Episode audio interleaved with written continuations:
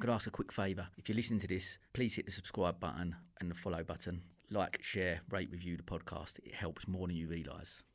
My story actually stems from overseas. Um, I was adopted uh, when I was well, in 1990 um, by two English parents from Romania. So uh, yeah, spent spent the, spent the first years of my life uh, in an orphanage. The journey through my life versus the journey through business, they're very very different. Very different types of things that I've had to, to navigate. I then went back to the orphanage, which I talked to you about when I was 14, 15 years old, which for me resurfaced things that I didn't necessarily know were there, but then they came back. So I then started getting angry towards that, but I didn't know that I was being angry towards it. I was just being just like spurts of anger. And then it got to a point when I was about 17 years old um, when I when I got arrested.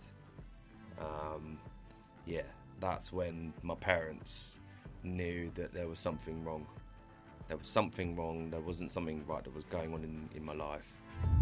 But yeah, just got to a point where I had that conversation with my parents. I was like, look, guys, I'm not wanting to be here on a permanent residency. I don't want to be here because I'm going to end up dead. My life was falling apart. I was doing shit I shouldn't be doing. And I wish I'd just spent a bit more time just to sort of sit back and say, look, this is what happened. But then I got to a point where, um, yeah, February 2020, I overdosed. There's one thing that I really realised and why I'm here today is because I asked myself that question. You've got two options here. You can either let this shit consume you, you might as well just, just do it, or you can use everything negative in your life as fuel for positivity and change. And I took that route, and that's why I'm still here today. I believe every business owner has a story to tell. Through seeking true, authentic insights about the entrepreneurial journey, I provide a platform for our peers to share their stories and inspire those that listen. This is the County Business Talk podcast, powered by Picture Book Films. Welcome to another episode of the County Business Talks podcast. My guest on the podcast this week is someone I've only met in the last few months, um, but his, his journey has really inspired me. He's been described as a force of nature, someone that is motivated, determined, focused, and a larger than life character. Plus, he shares my love for snapbacks. Getting to know him and following him on social media, I know he has had his own personal struggles with mental health. We both share a passion to change the narrative out there, especially amongst men, that vulnerability is a sign of weakness. Therefore, I'm honoured that he has agreed to come on today and share his story. Delighted to welcome that force of nature that is Tom Hooper. Mate, how you doing? very well, very well. It's uh, it, it feels like our conversations just stem from just one talking point to, to now we're here. So I'm very, very grateful to be here, my friend. Oh, very mate. grateful. Listen, it's, it's great to have you on. Like I said, we, we've had, had a few conversations over the last few months, and um, you've, you've kindly shared some of the story. And I'm yeah, look, delighted to have you on, mate. And it's going to be a fascinating conversation, I'm sure. Look, as always, we're going to jump straight in, mate. Just um, tell the listeners a little bit about you and uh, and your story. Cool. Uh, so yeah, my name's Tom. Uh, 32 years old. I grew up here in Brighton since the age of about five, six, and uh, yeah, I went to school here and uh, carved my way through business um, from the age of 16. So uh, yeah, there's been been a lot from everything from well telesales to property to to IT to yeah going overseas. So uh, yeah, very well, a very interesting journey. yeah, yeah, yeah, yeah, yeah, sure. So, because you come over here from when, when obviously when you was you was young, you come out into Brighton when you was five. say? Yeah. So yeah, so my my story actually stems from overseas. Um, I was adopted uh, when I was well in 1990 um, by two English parents from Romania. So uh, yeah, spent spent the, spent the first years of my life uh, in an orphanage, um, which was uh, well can't, can't really remember much, Yeah, yeah. but um, yeah, it was it, it was it was interesting to find that out. Spe- well, especially as I as I got older, I started asking more and more questions because I didn't feel like I was feeling like my parents were my parents. Yeah, sure. So, How old was you when you had that conversation with them? uh, I was about 13, 14. Yeah. Uh, my mum had a booklet of documents, and I started asking more and more questions, and then she quickly snapped that that away from me and said. "Nope, you're not old enough to, to know about this just yet." And I was like, "Well, me being inquisitive as I am, Yeah. uh, just asked more and more questions, uh, ultimately resulting in me asking my uh, adoptive father, saying to him, "Look, well, what what actually went on?" Uh, yeah, so it was a interesting time when I sort of found that out. But there was a lot more things that were piecing together before that, and, Yeah. and I've told you this before. Is that is that the journey through my life versus the journey through business, yeah. they're very very different, yeah. very different types of things that I've had to to navigate. So it was uh, quite an interesting time, especially around that 13, 14 years old when I was like, yeah, I'm going from a boy to a man here. Yeah, Okay, yeah, my voice is breaking. I sound like uh, going from the Chippendales to uh, yeah. to someone who can actually talk properly. So, uh, and then my voice gradually got louder and louder and louder. Yeah. but so then, like, coming out of obviously in school and stuff like that, and then coming out of that into into the working world. Talk to me a little bit about that and your your- journey in, in the business world. When Yeah, first sort of so when I was about 15, 16, I had a bit of a bad time in school. Uh, I bounced around in and, in and out of different colleges after that, and I just couldn't really find my feet. I think I was just like uh, a friend, Mr. Terry Bauer, said that I've always had this itch that I've just not known how to scratch. Yeah. So it was always building from that point, and my attention span towards certain things um, in school was just like, nah, I can't bother with that. You're telling me you want me to, to go into an English class, like I know how to talk. Yeah. Like what what, what have I got to learn from this? Uh, and then I just started to hate. I started to hate the environment. So the education. yeah, I started to hate yeah, it, and I started to feel like my life was just sport. Yeah. It's always just like, yeah, okay. Uh, someone told me go to go to a, a, class, an educational class, and they'll be like me saying, okay, well, when's PE? Oh, PE is no, oh yeah, okay, cool, I'll go PE. Yeah. I'm not, I'm not going to this this boring class that holds no relevance to anything I'm going to learn in the big wide world out there. Yeah. Um, and yeah, I got into a point when I was 16 years old that I started developing like suppressive anger towards certain things because I didn't want them in my life. yeah. Uh, my my parents separated when I was younger, so that was annoying. Yeah. Um, I then went back to the orphanage, which I talked to you about when I was 14, 15 years old, which f- for me resurfaced things that I didn't necessarily know were there, Yeah. but then they came back. So I then started getting angry towards that, but I didn't know that I was being angry towards it. I was just being ang- just like spurts of anger. So me and my sister used to get into fights. We throw spatulas at things. We like I one point I broke my arm and uh, me and my sister got into a fight and I and I busted her lip. Okay, Yeah. because kids fight. Yeah. But Oh, then older brother. Yeah. I got into a fight with my sister. I'm thinking, oh my god, I've just smacked my sister in the mouth and made her bleed. I'm like, oh, this is uh, yeah. something that shouldn't have happened. But because I saw red mist, because of things that were external factors that were happening, didn't necessarily know that this this was happening at the time Yeah. because I was just getting annoyed. And then mum would be like, "You two stop fighting," and then I'll just literally just going like that. I just lit, I was just like this anger, this ball of anger for some reason. And then it got to a point when I was about seventeen years old um, when I when I got arrested. Oh, okay. Um, yeah, that's when my parents knew that there was something wrong. There was something wrong. There wasn't something right that was going on in, in my life.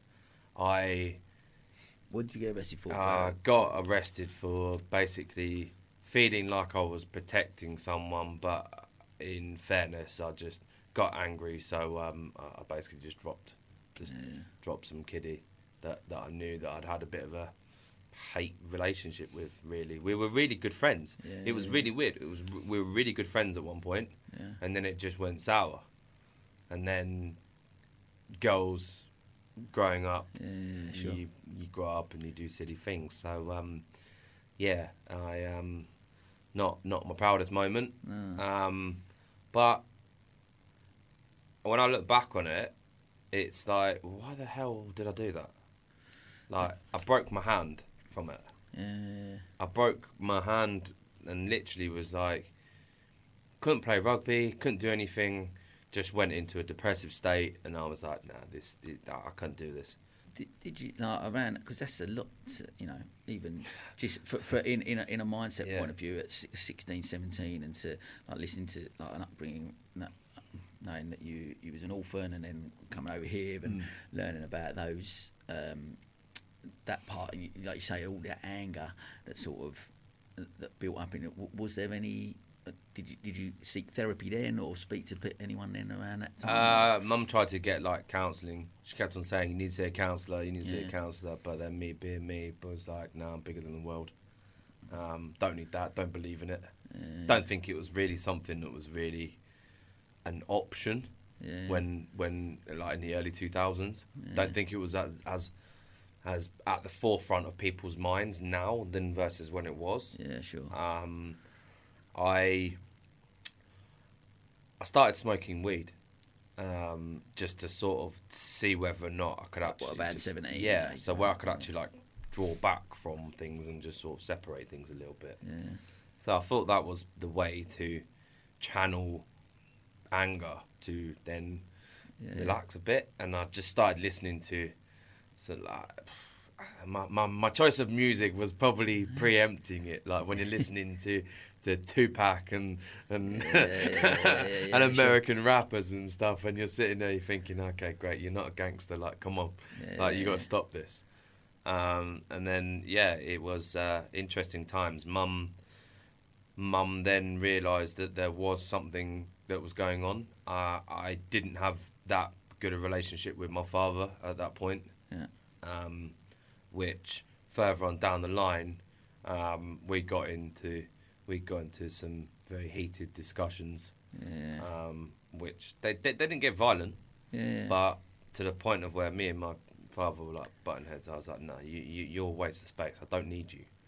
But that was because I had other things going on. Um, got involved with some some wrong people. Shouldn't have got involved with. Uh, started Again, thinking- drug drug yeah. related with with that, Well, or it was more the the thing that I realised was that I had a hunger and a thirst for money Okay. at that point. I realised that I needed to do something that was different where, where did that come from? Do you think that hunger for? because I didn't have any when I was younger. Yeah. Okay. So And you felt like that would be you don't want to be in that position. That would be the I, answer. I thought when I was when I was that young, um, and you'll ask me a question later on, and I, I, I started laughing when you asked me this when you asked me it, and um, when I was when I was 18 years old, okay, my my parents were separated. Life was life was weird. Life was very very interesting. I bounced around from different colleges. I went to two, three different colleges, um, and, and I just I couldn't stay anywhere. I Why- felt why- like I had to, I had to go. Why, why, why do you think that? Because like, like again, you, you alluded to earlier about the education system. You Mm. didn't really didn't like conform into that, No. or was that the main reason for the, the, the moving around, or you just I always found myself getting into trouble. That wasn't the the Yeah. first time I got arrested was probably an accumulation of about two or three other different things that had happened. Like when I was younger, when I ran I ran away from home. I ran away from home, which was not really running away from home, yeah, um, which was packing your bags, running down the road to the park, and then yeah. sleeping under a tree. Like, well, who does that? Like, you, you- ludicrous. Um, and then there was a point where I was like, do you know what? This, this isn't a life I, I, I'm, I'm supposed to be living. And then and then my drinking started getting worse, and then yeah, started doing more and more different drugs and trying to test the boundaries and thinking I was uh, a superhuman, but in fact I wasn't. Um, what- uh, yes. Is, it, is this around sort of still 18, 19, around that age? Yeah, so uh, when I got to 21, so 21 was really a turning point for me. Um, it was the last time my family, uh, all four generations of my family, from my granddad, my dad, me, my sister, sorry, and my niece, there was five generations at the table. That was the last time that five generations were sat around a table because I didn't want a big party for my 21st. I wanted all my family around a table and just my close friends. Okay. And that was the last time for me ever since that day, just things just haven't been right. And then my granddad passed away, my nan passed away, and my dad obviously took it hard. Yeah. But I'd actually spent a bit more time talking to my granddad as I grew up because I just felt like I didn't get enough time to sort of learn from him. yeah. But you had a good relationship with your granddad. Yeah, yeah. There were there were points where my granddad used to turn around and say, "Look, if you don't sort your shit out, you're gonna end up in a body bag." Yeah. But he always taught me, he was like, "Look, if there's anything in life that you're gonna learn here from me today, is learn to be people's solution, not their problem." So, if you're gonna walk down the road thinking that you can solve everyone's problems, no, that's that's not what it meant. It's about building good relationships with people and that you can actually be a solution to them. Because the people that are around you that share the same common interests are usually the people that you're going to learn from more. And then you're actually going to be, well, in case in turn, we're going to be talking and you're going to be developing relationships that are going to help you both in life and business. Because there are no crossovers. Yeah. Well, there are, there. Are, sorry, that's not the best way to put it. There are crossovers in life and per, and, and work Yeah. because you should still be that same person. Yeah. You shouldn't change to fit a mold. Yeah. Um, We spoke about Yeah. this a few times, didn't we? About exactly that, like our core values as a person. I'll speak about it on the podcast a Mm. bit. Core values as a person almost need to align with our core values that we've got as a business. Mm. So because that has an impact on that, doesn't it? So you. you- You've got to, if they don't align, you're almost wearing a mask or you're acting when you're at work. I as did. opposed to, yeah, I'm, I'm, we- we've all been there, haven't we? We've all been there, exactly. But I think when when we realise that, and you go, and especially since COVID, I think that's come out a little bit more. Ultimately, you've got to we've got to live our life true to ourselves, and then what we're doing in work or business has surely got to align with what we're doing as a purpose and our core values as, as, a, as a person as well. So that life and, and business do have an impact. And even from your, I get like from from what you you post on social media and the stuff, and and getting to know you a bit over the last few months, very much like that. There's there's that inside you, that innate thing that you do want to help help people. Mm. And you want to speak to surround yourself with people that you can. I know you've asked me that question many times. Like, you know, I'm here. What can I do to help? What can I do to support people? And, that, and that's a and people then respond to that as well, don't they? They want to Yeah. then help and support you, vice versa. And that's a that's a that's a great place to be, no? it's it's part of a, a, a- a mantra that I rediscovered about two years ago. Uh, in that the world is bigger than you. Yeah, You're part of the world. Don't separate yourself from other people around you because nine times out of ten, if someone's clever or astute to it, they'll call you out on something that you've done wrong. I spent the majority of my sales career with a mask on. Yeah, My, the mask was my suit. yeah, I used to put on a suit every day to go to work. yeah, And to me, that was important. You always had clean shoes. yeah. If your shoes, if the bottoms, if the the bottoms of your shoes weren't clean and the tops of your shoes weren't even clean and that you couldn't see your face, yeah. then something's wrong. but I learned that from from going into the air cadets when I was younger. is that the military, the military way of living, to me, I was fascinated by it because it's very structured. It's very structured. Because that's surprising you say that. Because only- taking like from like we talk about your college and, and Yeah. school, not wanting to conform, moving around, Mm. don't fit in there, don't fit. but then you talk about that and the and that structure and that military thing where you you got to conform. You know what I mean? That's what we're Yeah. So what? what t- talk to me a bit about that then. The mindset. What? what so I was then 13, 12, 13 years old. Um, I had a friend of mine that was in the air cadets at the at the at the time, um, and we had a talk actually from one of the staff sergeants from Queens Road, the careers office, Yeah. um, which I believe is still there. Um, and I was fascinated by some of the videos and so, more importantly, the Marines. Yeah. Okay, I was fascinated by the fact of being on water, like being on water and and just going in there and, and actually fighting for a cause Yeah. and actually having something to fight for. Yeah. And uh, as I grew up, I my love for sport just just literally just got bigger and bigger. So it was my personal life going down one route where I was basically suffering with everything, but then I was doing my sport and everything else that was leveling it out. Yeah. So So your sport was your outlet. it was my outlet. It was. I was. Uh, I swam for the region. Um, I played rugby for the region. Um, uh, I didn't get to captain the region, and the warrant officers' reasons were was that we didn't want to put you in the spotlight and put pressure on you. Um, which they gave it to another guy, which I was like, do you know what? I'm, I'm really happy you've done that because it's actually allowed me to play my game. Yeah. Um, and then I discovered obviously the other things and it took me away. Um, when I was 14, 15, my coach at my secondary school um, said that, yeah, you've got an opportunity that you could go far in, in sport. Um, and by Loughborough was always the pinnacle. Yeah. Like Loughborough was sure. always the pinnacle. Now, not so much. Um, but in terms of educational Yeah, and course. the way that I just I, I loved sport and science, Yeah. like I just I was like, great. So I've got my one life, which is going over here. Like you've got this little like, bad boy life going on. I'm like, what am I what am I doing? And then my education's going there, my sport's going there, but my education just was like sat in this like a hazy field. I was like, well, okay, then wh- where am I going? Um, and then I just sort of realised I was like, got to 15 years old, I was like, okay, I'm either going to end up one way or another. Body bag or going to go far. Yeah. And then I went to a Marines careers meeting.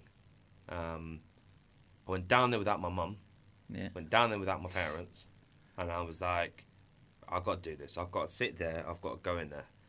And they put me through this test, like this uh, Yeah. aptitude test, and I passed it.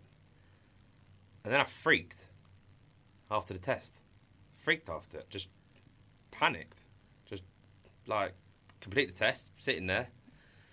And then got home, and then mum, obviously, we got a letter through the door saying you passed, and mum was like, What have you done?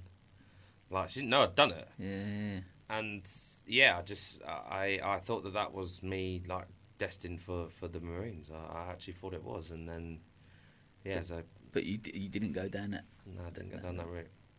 And I regret it because my granddad was in the Navy. Yeah, so there was a tie. There was a tie. There was a tie to it. Dad went in the Navy, uh, and and some of the pictures I've looked at, are, they're hilarious. But I knew that okay, great. There was something. some- Something was happening here. Couldn't tell you what. Yeah. But do you know what? If I went down that route, it probably would have served me good. Yeah, because I guess like just listening to Yeah. you talk, I wonder like there's that maybe, like you said, if there was a because you didn't conform with me, there was that lack of structure there, and you, maybe you did you crave that? Maybe that's what the Marines you sort of reached out for that. That was the missing link. yeah, I hardwired from day one. I've been driven as hell, been passionate as hell. Had to be, because I knew that I wanted to get somewhere. And, uh, and, and then then talk me then through because that, that, that's what I get from you and what I, like I said we've not known each other that long but Yeah. from people like, like our mutual friend Terry and me and him have spoken I've, obviously the two of us have spoke as well and Yeah. I get that drive and that passion that you've got like you Yeah. of, you've got this energy about you that you've just but then if you if you've taken away, if you've always been like that, so you've always had that, that innate thing inside you, and then like you said, you, you got in with maybe the wrong people, and you took a took a path down, Yeah. you know, a wrong a wrong road. Um, but if you've got drive and determination and ambition and whatever it Yeah. is, even if you're on that wrong path, all that energy and stuff still gets put into that. I'm assuming. That's, so you're on that road that you know is not right, but you've got all this drive and ambition. And you, did you see that as a that path with you know, talking about drugs and that type of uh, arena that you was in, that that was a quick answer to that success that you was looking for, or that ambition that you had? When you grow up, you look for shortcuts to Yeah. success. Um, so yeah, to answer your question, I was looking for a shortcut to success because I was trying to make up for the time that I'd lost. Yeah. So you there's there's journeys in life that people take and they know the reasons why they're taking them. I didn't know why I was taking them, but then when I look back on it, I was trying to shortcut. Yeah. I was trying to shortcut because I basically felt that I'd lost so much time arsing around as a kid. Yeah. I was like, I've got to make up for this. I've got to make up for it. Okay, well, great, we'll go shortcut. Yeah. It wasn't about being led. It was about just find it, find a shortcut, Yeah. find something that's going to take you away from this airy fairy world and in reality into reality. Yeah. And yeah, it was it was an interesting time, and uh, I stopped taking shortcuts after I came back from. Uh, well, I should, shouldn't say after. I think when I when I went to Australia, Yeah. 2014. So wh- what what what then took you there? So you, you're in this environment here in Yep. your twenties, and you, you know, like you said, surrounded uh, um, from what you've sort of said offline and, and Mm. what I've learned about you uh, within you know drug culture and Yeah. um, but you decided then to what so what. what what, what point that in 2014 did you want to go? I've got to come out of that and go to Australia. What was what was it there?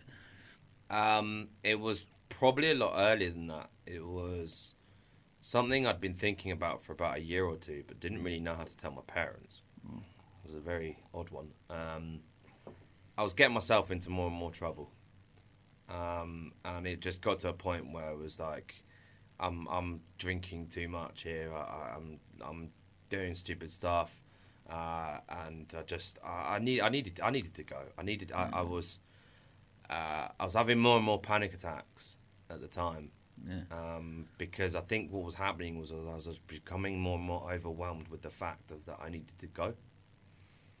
Uh, I needed to, to separate myself from what was happening. yeah, I was becoming disconnected from reality. I was spending half the time out all, now, all hours of the night.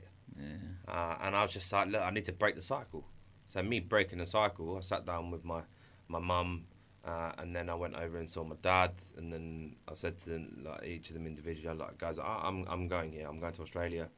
Uh, I'm going on a working holiday visa. I just need a year. I need a year just to break away, break the cycle. yeah, yeah. Uh, and then yeah, and how old was you then? What, about I was 23, 24, 23, 24. Okay. Yeah, 24, yeah. Yeah.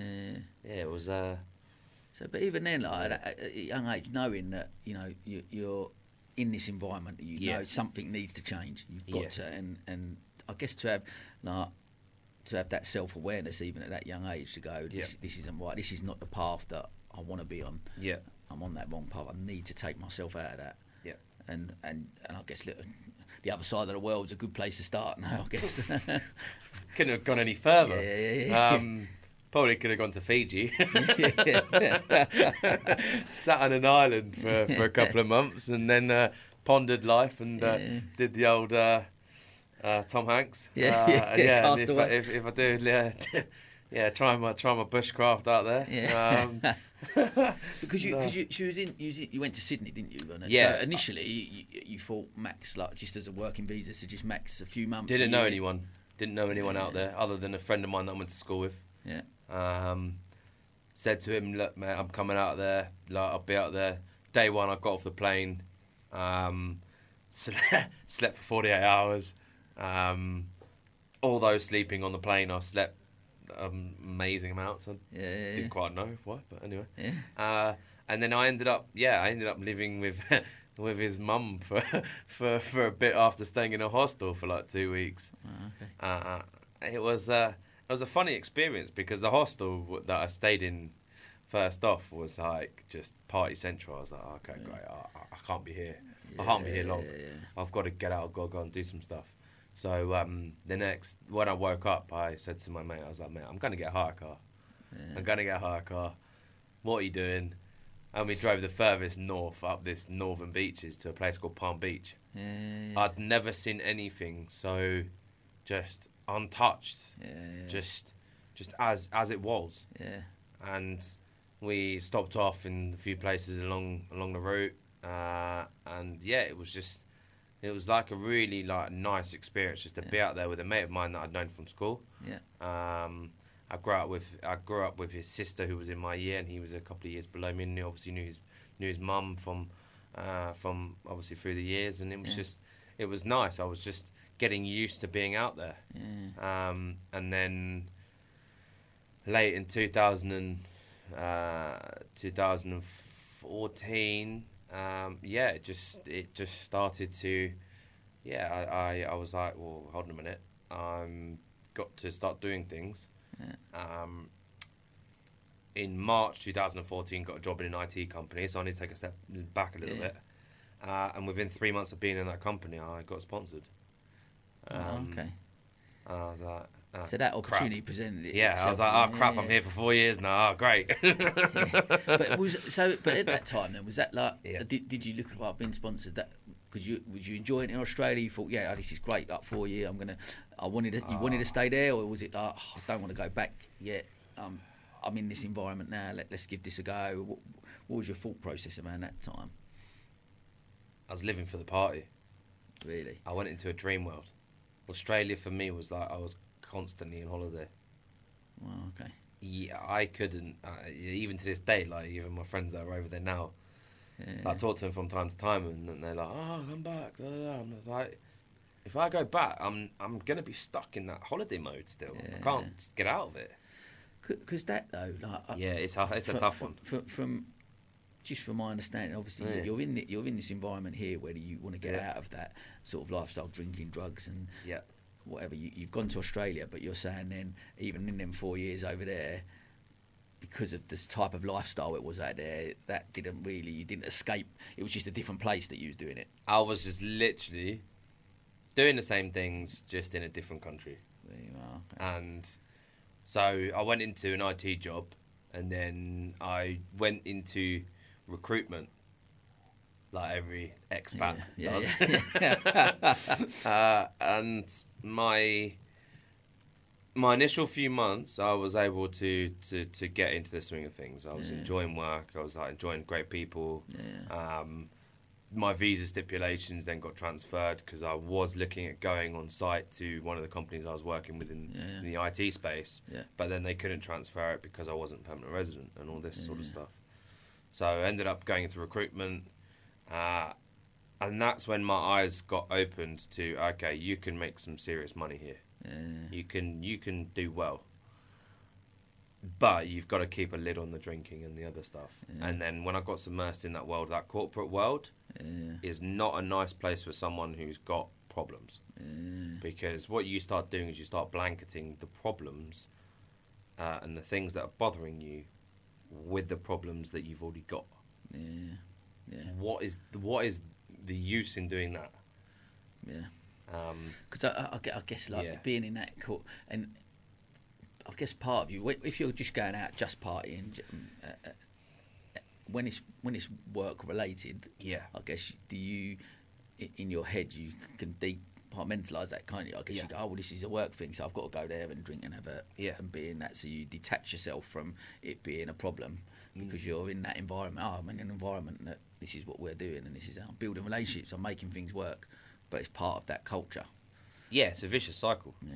It's the vicious cycle of you've got your problems, but then you've got to separate your problems because you're in an environment where people expect you to be a certain way. Yeah, You're yeah, expected to.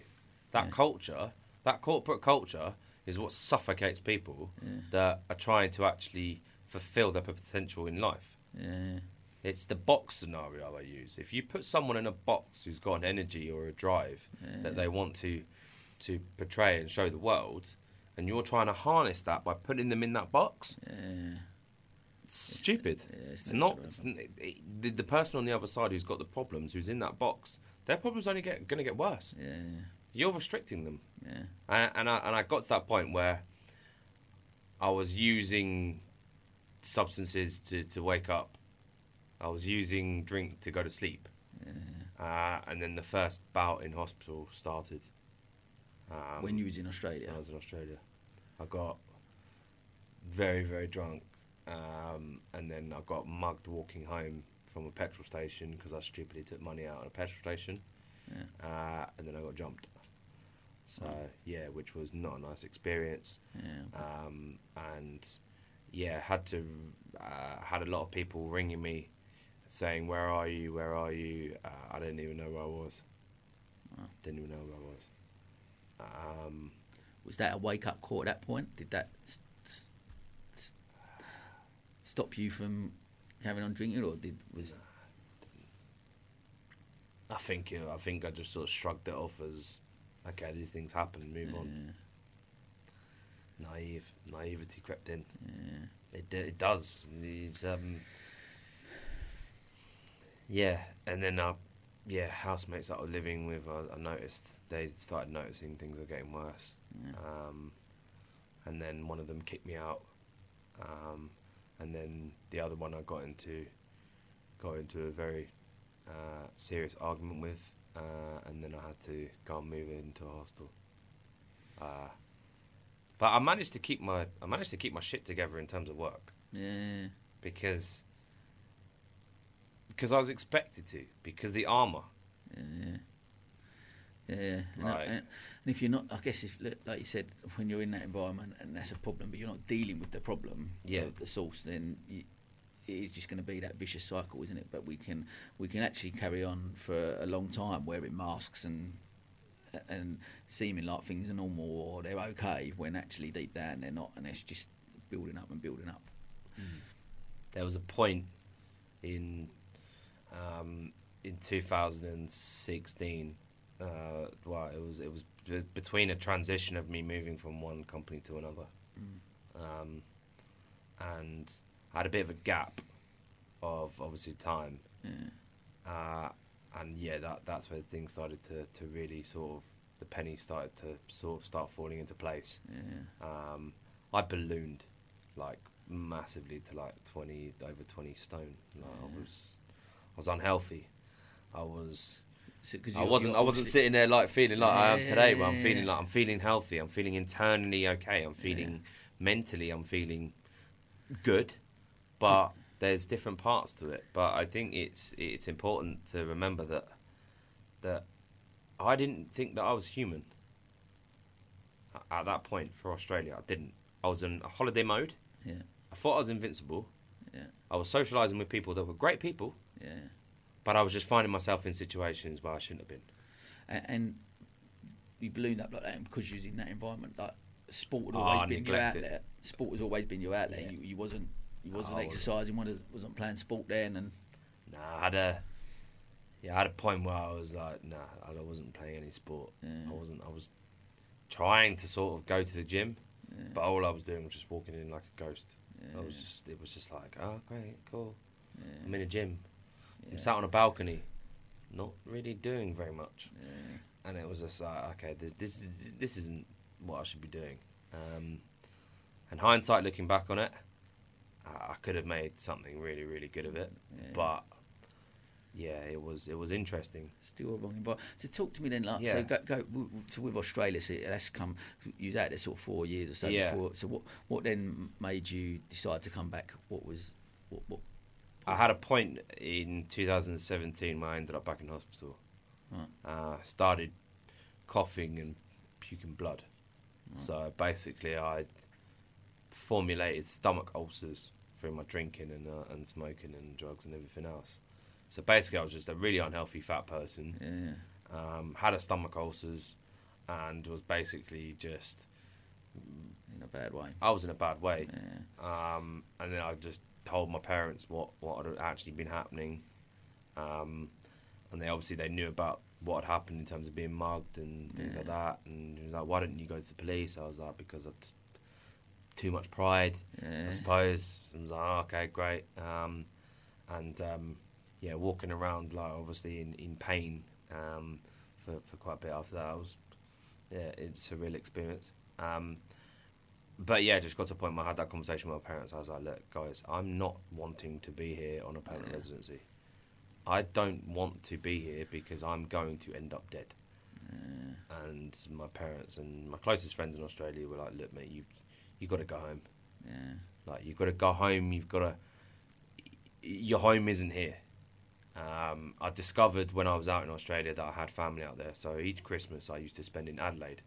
Yeah, my, my, um, my, my brother's in Adelaide. Yeah. So uh, yeah, so I used to spend a lot of time uh, around Christmas with um, my um, with my cousins and and uh, and their family and that. And yeah, I had a great time. At one point, I I met someone that lived there, and I thought, you know, okay, great, we might settle down. But like I was like still in my little own, own little world, and uh, Yeah. yeah, that sort of fizzled. Um, but yeah, it's it, it was interesting at times. Like, and then I said to my parents, I was like, do you know, what? I'm going to come back with these memories. Um, came back in 2017, straight onto mum's sofa. So Yeah. yeah, she was like, "Oh, great, you're here." I'm like, "Yeah, I'm trying not to be here very long though." yeah. So you, you can't. You, so in two phases, you come back here. You're back in the UK. Yep. Living, back living with your mum. Yep. Wh- What's the next? part? Because I want to, want to.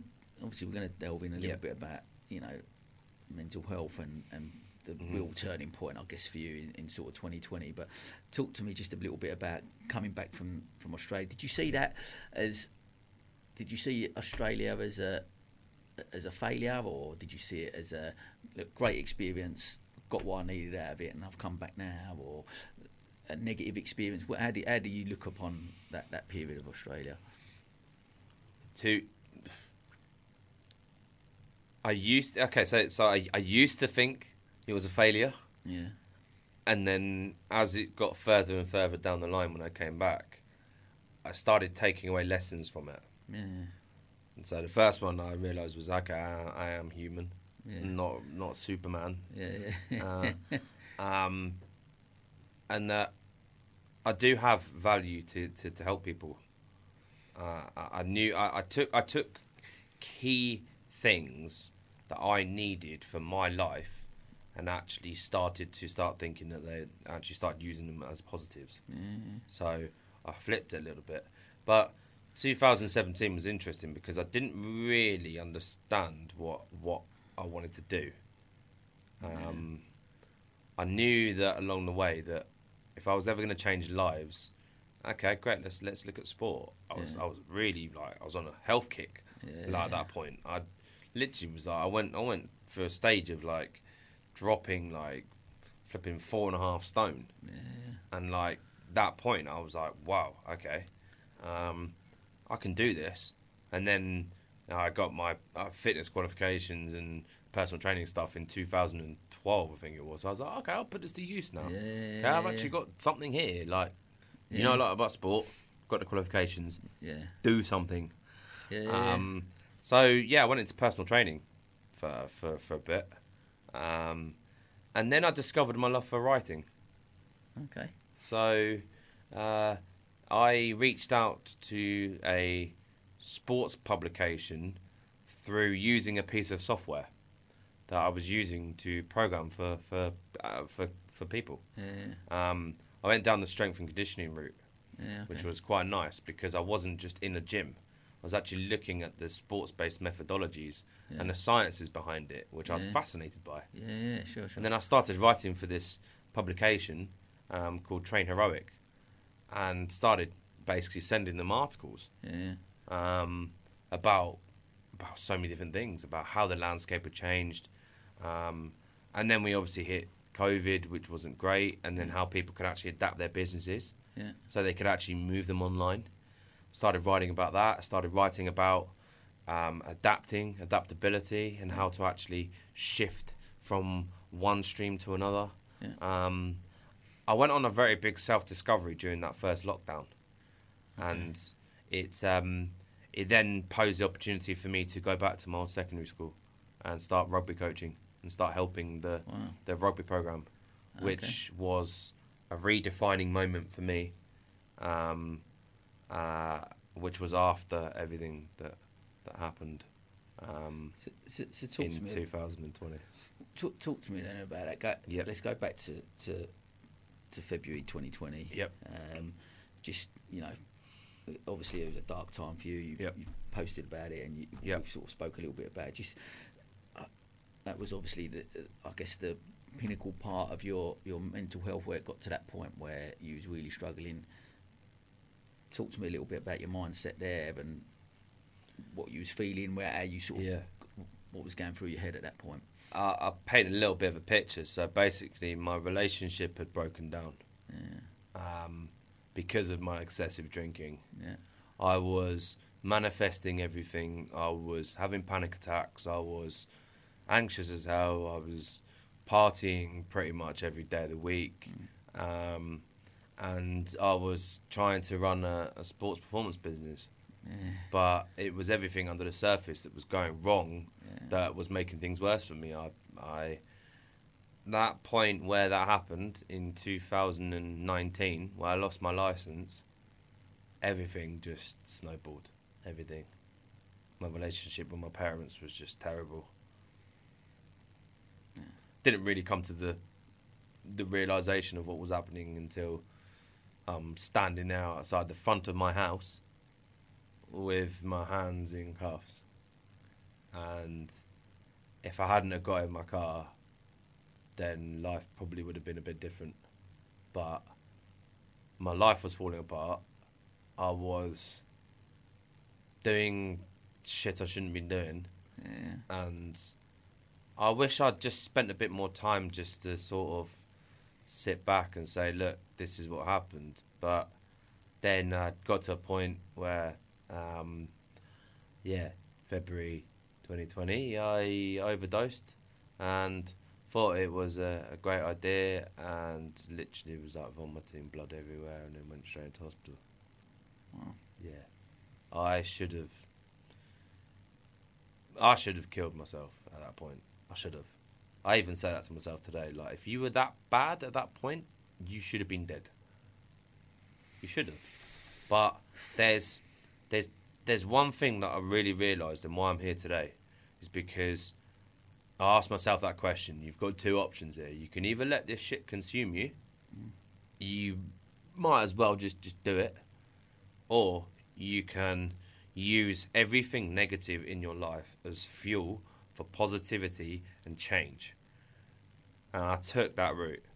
And that's why I'm still here today, is because I knew that my brain is so much more powerful than things that are happening behind me. The past is a past for a reason. Leave it there. Focus on the things that you can control in your life. Make structured and logical decisions towards that and you won't be a replication of what happened at that point. That point, I should have died. Should have. Well, mate, well, look, thank, thank you for, thanks for sharing that. I guess, I mean, I'm, I'm just, it's, it's a really powerful thing, and I think one thing I really want to ask: do, do, do, do you think like we've all got, we go through those points, and, and at that point we've all got a choice? Because you, you, at that point, you did have a choice, didn't you? You could have gone one way or the other, and you, you've, you've obviously taken that other. If I didn't have something that was as strong and as powerful as what my granddad said to me when he was on his deathbed, there, Mm. sitting in front of me, in my, in literally like feeling it. Uh, and when you're sat there in a prison cell for for 24 hours, Yeah, a lot of things are going through your head. yeah, I'm sure. it you're either thinking, okay, you're either going to spend the rest of your life in behind bars for Yeah. something you've done that's stupid, or they're going to give you the opportunity to to amend yourself and to rebuild yourself. Yeah, Um, and I was grateful that I got that opportunity to rebuild myself. yeah, Um, although 12 month ban and a fine, um, that, that that that I feel sometimes was the right thing. Um, but at times I'm sitting there thinking, well, if there had been anyone on the road and I'd hit someone, yeah, you might as well just go and sign your own death warrant. So there's there, there is always, uh, and I'll say this to anyone who's who's listening to this, there is always an alternative option yeah, to what you're doing, and it's always going to be a right thing and a wrong thing. think about everyone that's around you. Think about everything else. When you're in that situation of where everything's so dark, you don't think about anyone else. Yeah. Mental mental health is is is drawn in so many different forms. Okay, um, physical, whether it be through panic attacks, Yeah. whether it be through you can't do something in a certain way, so you have to escape. Um, the the other one is where you're emotionally broken down and you you withdraw. Mm-hmm. Um, and the other one is gravitating towards things that are negative for you to help fill that void. So some people gravitate towards eating lots. Yeah. Um, people dr- gravitate towards drinking and drugs, which I did. Yeah. Um, and then some people gravitate towards um, uh, violence and other behaviours. So they're, Yeah. they're using it as an emotional outlet. Yeah. Um, so one one thing that I learned from from that time was I needed to remember how structure and how things were to then form a purpose. Yeah. Um, Purpose driven, but not naive or selfish, Yeah. but retrain myself um, to not go down that point to that point of where it's the darkest Yeah. because when you are emotionally broken down in, inside yourself, it's a it's a dark place. Yeah. It's dark. Don't want to talk to anyone. Don't want to do anything. You don't want to do certain things. All you want to do is probably just sit in your sit in your room or sit in the garden or something like that, Yeah. and just literally look at the stars. Or or it's um But but if you, if you felt from from that time then, and you're talking about that because I agree, like what we do, and that's why people you know, encourage people, and that's one obviously the reasons with this platform trying to create spaces where people are able to talk more openly and encourage it that we can have that conversation, so that you're not in that dark place, or when you are. You've got people around. So, you, what, what sort of tools, I guess, have you learnt from those experiences that you, you you use now? Do, if you do have little trigger points where maybe Yeah. you're struggling a little bit, do you reach out now and, and stuff and speak to people more? at first I didn't. I wanted to sort of find my path. Um, my parents at that point were, were very supportive through obviously my rehabilitation. My dad put me straight into therapy. Yeah. Put me straight into therapy. He was like, "No, you need you need to you need to fix this."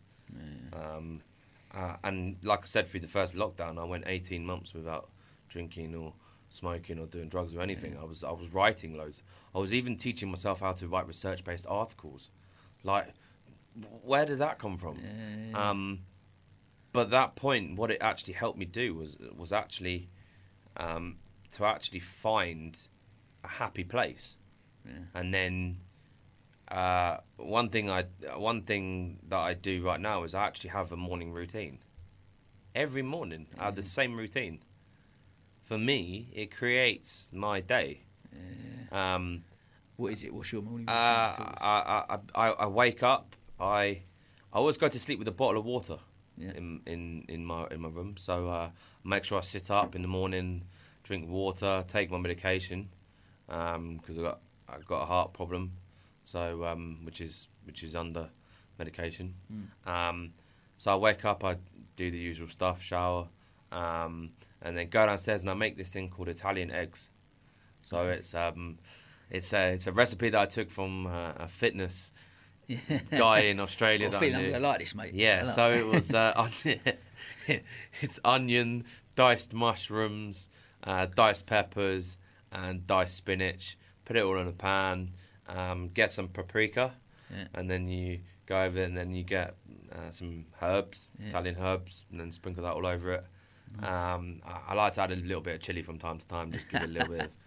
Uh, and then whisk up five eggs, bosh it in a pan, mix it all around, put it in the oven for, for 15 minutes. Nice. Um, and then yeah, I, uh, I try try not to drink coffee because um, it's uh, it's not ideal for me. I'll end up going up through the roof. Yeah. Um, and uh, yeah, it's uh, it's something I do. Um, and then yeah, I, I like to watch Sky Sports News in the morning.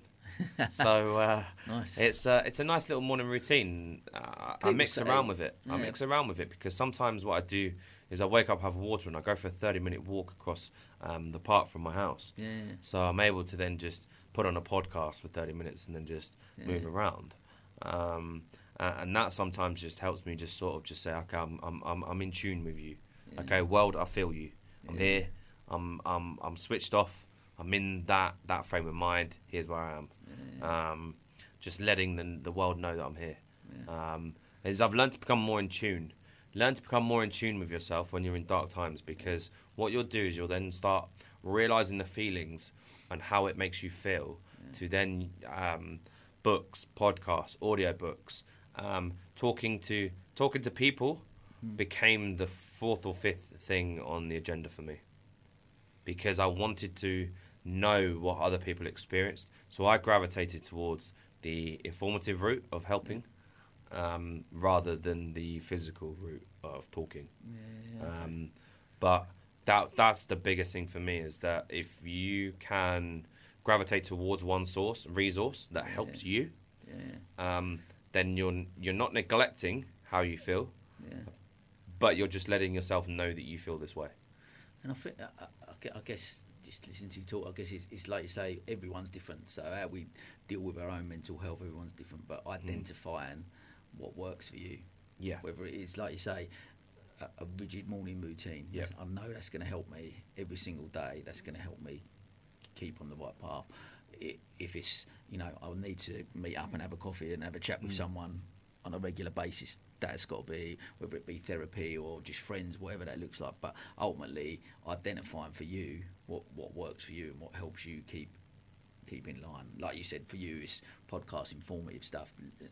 You take on. Mental stimulation for me was one thing that I learned Yeah. um, that I struggled with. Uh, attention deficit was uh, one of the words that was springing around from time to time, and I was like, "Oh God, um, do I have a mental stimulation problem?" Yeah, I do. I have to be constantly doing something, but I know now how to measure what is all or nothing. Um, morning routine is great. Evening routine, great. Yeah.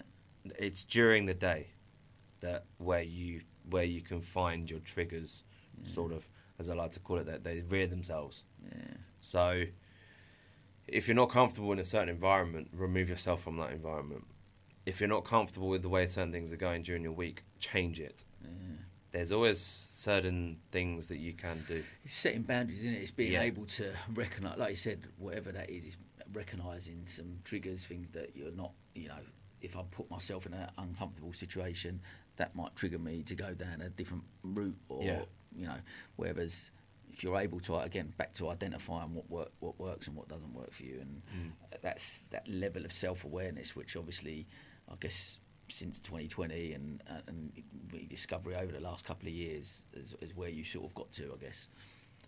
Yeah, there there were there there are times where you do have lapses. Yeah, We're, we're like don't ever think that it's okay, cool, you've done that, now you're fixed. Yeah. No, it, it life It's an life ongoing doesn't thing, yeah, yeah, life doesn't say to you, okay, yeah, we're done with that. It doesn't do that. I'm like good now, yeah, yeah, yeah. Eh, I'm good. Okay, I'm good. Uh, no, like there's times when I'm sitting there and I'm just walking down the road, for instance, and I'll just have a big spout of emotion yeah. because I'm feeling a certain way about a certain thing. Ride it. The stormy seas, navigating them is the hardest thing that you can do. But I tell you what, it's easier to navigate stormy seas when you've got people on the same boat as you than it is to be riding a dinghy. Okay, so you've got to you've got to find the people around you that can help you piece together things that you're struggling with, Uh, and and that's what I've been able to do. I, I, I right now I've probably got the best support network that I could probably ever have. Amazing. Um, I got given a sense of purpose by going back to the school recently um, and giving a talk to kids. Um, I went back to one of the colleges I um, I went to and gave them a talk on, on how to build a business. Like it's different things like that that I feel that if these kids had, if I had those resources when I was a kid, when I was 15, 16 years old, if someone walked in and say, look, you don't need to do that with your life. You can look at this and you can create something out of nothing. God, I don't know where I would have been right now. yeah. So, yeah, life, life's, cha- life's changed. That's an amazing thing Yeah. to, for you to do. I Yeah. guess from your point of view, like you said, taking all the experiences that you've had, Yep. you know, and and just going in and having that conversation with those kids, and even if one of those kids w- was on a similar path to you, Yeah. now gone, you know what, I'm not going down that route. Look, I can, I can, I can make a choice. Mm. I can't go down. You know, there is other options for me, and I can't go down that. The first the first talk that I gave and uh, uh, was at Basvik, and uh, I took a friend that, that we know, Dan Skip. Yeah, um, yeah. We went up there, and I said to him when I was standing by the sign, I was like, "Mate, this is very very surreal. Like, thank you for supporting me on this. Like, Yeah. it means a lot because." He knew where where I was looking to go with this, and by having that support mechanism uh, and other people around the circle that, that we've got Yeah, at the moment is like so so powerful. Yeah. Like I, I, I can literally count ten people right now where I feel that these people are, are literally like the power circle of people. King And- Arthur and the Round Table. and a, and a, po- a positive influence, So, I guess, on your life. yes. That's, that's that's the key, isn't it? I guess you, Yep. you're trying to surround yourself with with people that have got a positive influence on you. Yeah. You know what I mean? It doesn't mean that every person you surround are ultimately positive all the time, and they're because Yeah. that that's not real, is it? Always, you know, uh, people would describe me, I guess, as uh, he's always got a smile on his face, blah blah blah. You know, and I, and I've had my own issues, and you have your Yeah. own. No, I, I, I had a I had a conversation with a guy the other day, um, and he just asked these really insightful questions. And it was the first time, of, well, second time of meeting him. I'd met him at a talk I'd done, and he reached Mm. out to me, and we went, and I broke down in front of this guy, What type of things was, was he asking just you? just asking me about myself and Yeah. my relationship, you know, with my, my wife, and and it was just for me, just triggered some stuff in me that I didn't realise was, was there, and I and I was like.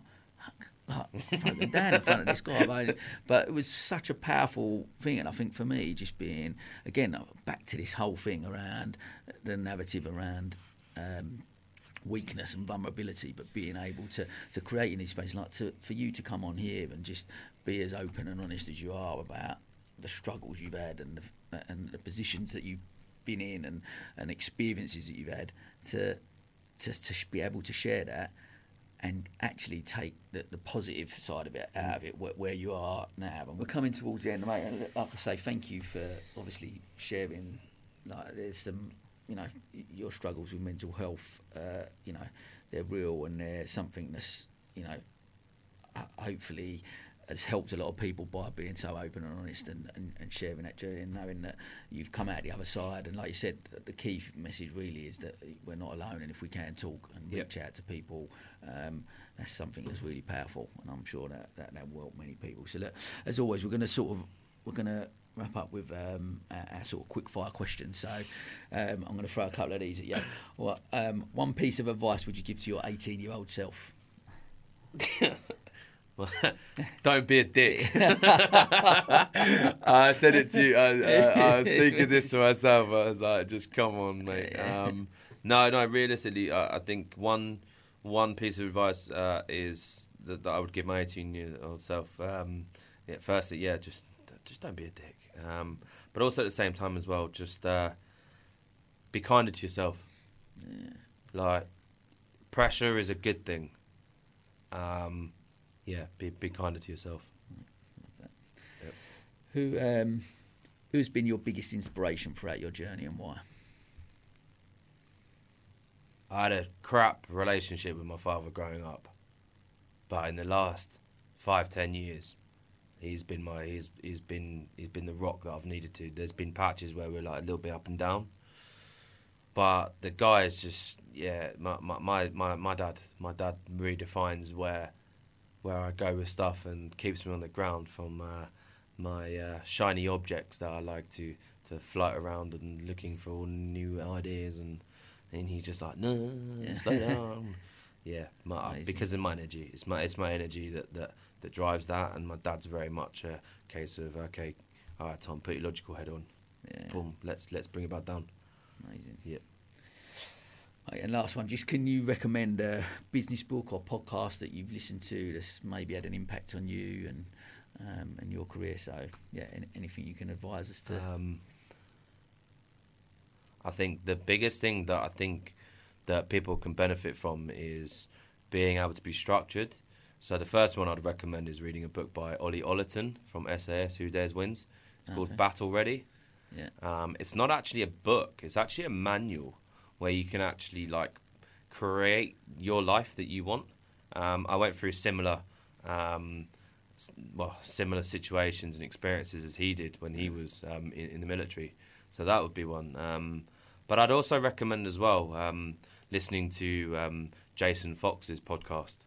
Um, yeah, it's a, Yeah. it's it's uh, it's unreal. Like all the guys from SAS, like Jay Yeah. Morton, Ant Middleton, Yeah, Just- sure. people that can help you create a better way for living.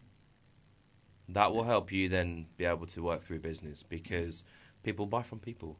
great way to finish. Listen, and like I said, it's been brilliant. Obviously, getting to know you the last few months. I like to say we, we've become really good friends, and and um, it's such a powerful story that you've got on your journey, and I'm I'm really grateful for you coming on and sharing that with with me and obviously the listeners as well. So, mate, and I listen, all the best with the new business as well. I wish you continued success. I know we're gonna we're gonna support you as much as we can, and Yeah. um, and and uh, mate, I'm sure you're gonna go on to, to great things. So, mate, thanks again. It's been brilliant. No, brilliant. Thank you very much.